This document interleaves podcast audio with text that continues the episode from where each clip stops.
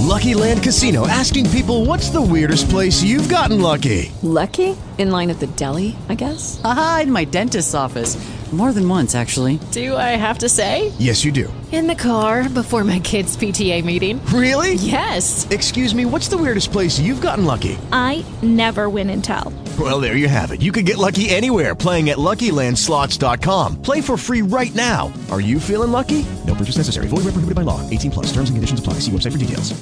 Hey guys, it is Ryan. I'm not sure if you know this about me, but I'm a bit of a fun fanatic when I can. I like to work, but I like fun too. It's a thing. And now the truth is out there. I can tell you about my favorite place to have fun. Chumba Casino. They have hundreds of social casino style games to choose from with new games released each week. You can play for free anytime, anywhere and each day brings a new chance to collect daily bonuses. So join me in the fun. Sign up now at ChumbaCasino.com. No purchase necessary. VGW. Void were prohibited by law. See terms and conditions. 18 plus. In the house in every way she could. But the waters of housekeeping had closed over her place during the time of her absence at Mr Bradshaw's; and besides, now that they were trying to restrict every unnecessary expense, it was sometimes difficult to find work for three women. Many and many a time Ruth turned over in her mind every possible chance of obtaining employment for her leisure hours, and nowhere could she find it. Now and then Sally, who was her confidant in this wish, procured her some needlework; but it was of a coarse and common kind, soon done, lightly paid for. But whatever it was, Ruth took it, and was thankful, although it added but a few pence to the household purse. I do not mean that there was any great need of money, but a new adjustment of expenditure was required a reduction of wants which had never been very extravagant. Ruth's salary of forty pounds was gone, while more of her "keep," as Sally called it, was thrown upon the Bensons. Mr Benson received about eighty pounds a year for his salary as minister.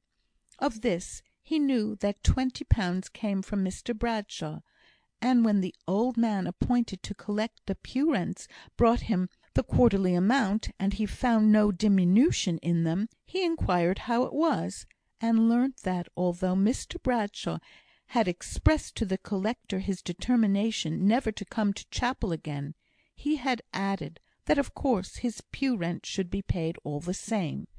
But this Mr Benson could not suffer, and the old man was commissioned to return the money to Mr Bradshaw, as being what his deserted minister could not receive. Mr and Miss Benson had about thirty or forty pounds coming in annually from a sum which, in happier days, Mr Bradshaw had invested in canal shares for them. Although their income did not fall much short of a hundred a year, and they lived in the Chapel house free of rent, so Ruth's small earnings were but very little in actual hard commercial account, though in another sense they were much; and Miss Benson always received them with quiet simplicity.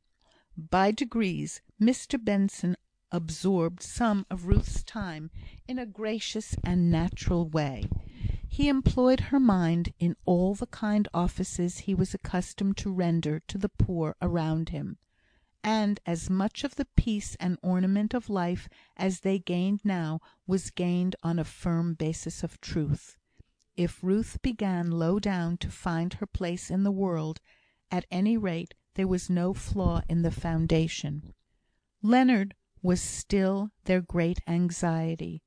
At times the question seemed to be, could he live through all this trial of the elasticity of childhood? And then they knew how precious a blessing, how true a pillar of fire, he was to his mother; and how black the night, and how dreary the wilderness would be, when he was not. The child and the mother were each messengers of God, angels to each other. They had long gaps between the pieces of intelligence respecting the Bradshaws. Mr Bradshaw had at length purchased the house at Abermouth and they were much there. The way in which the Bensons heard most frequently of the family of their former friends was through Mr Farquhar. He called on Mr Benson about a month after the latter had met Jemima in the street. Mr Farquhar was not in the habit of paying calls on any one; and though he had always entertained and evinced the most kind and friendly feeling towards Mr Benson, he had rarely been in the Chapel house.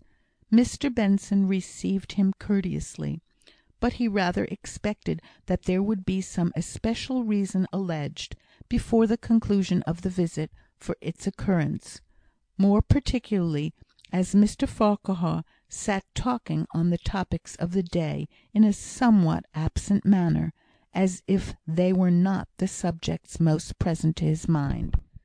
The truth was, he could not help recurring to the last time when he was in that room, waiting to take Leonard a ride, and his heart beating rather more quickly than usual at the idea that Ruth might bring the boy in when he was equipped. He was very full now of the remembrance of Ruth; and yet he was also most thankful, most self congratulatory, that he had gone no further in his admiration of her; that he had never expressed his regard in words; that no one, as he believed, was cognisant of the incipient love which had grown partly out of his admiration, and partly out of his reason. He was thankful to be spared any implication in the nine days' wonder which her story had made in Eccleston. And yet his feeling for her had been of so strong a character, that he winced, as with extreme pain, at every application of censure to her name. These censures were often exaggerated, it is true; but when they were just in their judgment of the outward circumstances of the case, they were not the less painful and distressing to him.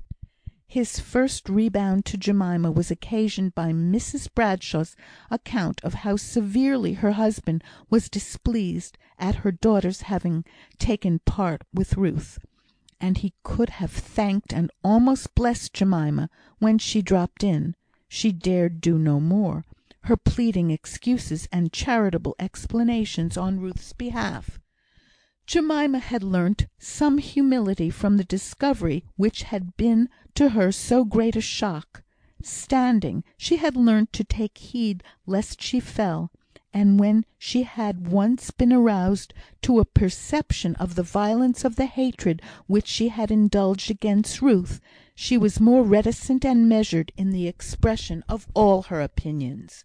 It showed how much her character had been purified from pride, that now she felt aware that what in her was again attracting Mr Farquhar was her faithful advocacy of her rival, wherever such advocacy was wise or practicable.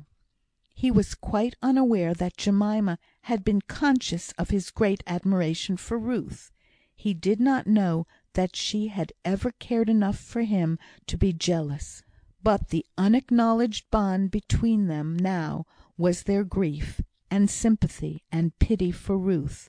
Only in Jemima these feelings were ardent, and would fain have become active; while in Mr Farquhar they were strongly mingled with thankfulness that he had escaped a disagreeable position and a painful notoriety. His natural caution induced him to make a resolution never to think of any woman as a wife until he had ascertained all her antecedents, from her birth upwards; and the same spirit of caution, directed inwardly, made him afraid of giving too much pity to Ruth, for fear of the conclusions to which such a feeling might lead him.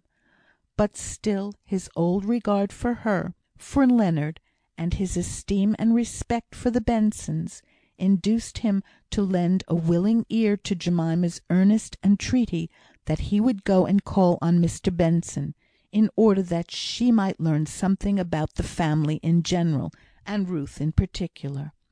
It was thus that he came to sit by Mr Benson's study fire, and to talk, in an absent way, to that gentleman. How they got on the subject he did not know, more than one half of his attention being distracted; but they were speaking about politics, when Mr Farquhar learned that Mr Benson took in no newspaper. Will you allow me to send you over my Times? I have generally done with it before twelve o'clock, and after that it is really waste paper in my house. You will oblige me by making use of it."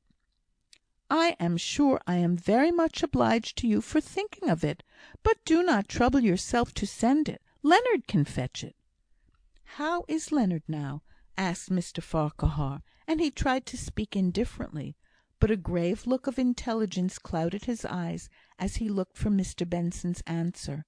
"I have not met him lately." "No!" said Mr Benson, with an expression of pain in his countenance, though he, too, strove to speak in his usual tone. "Leonard is not strong, and we find it difficult to induce him to go much out of doors."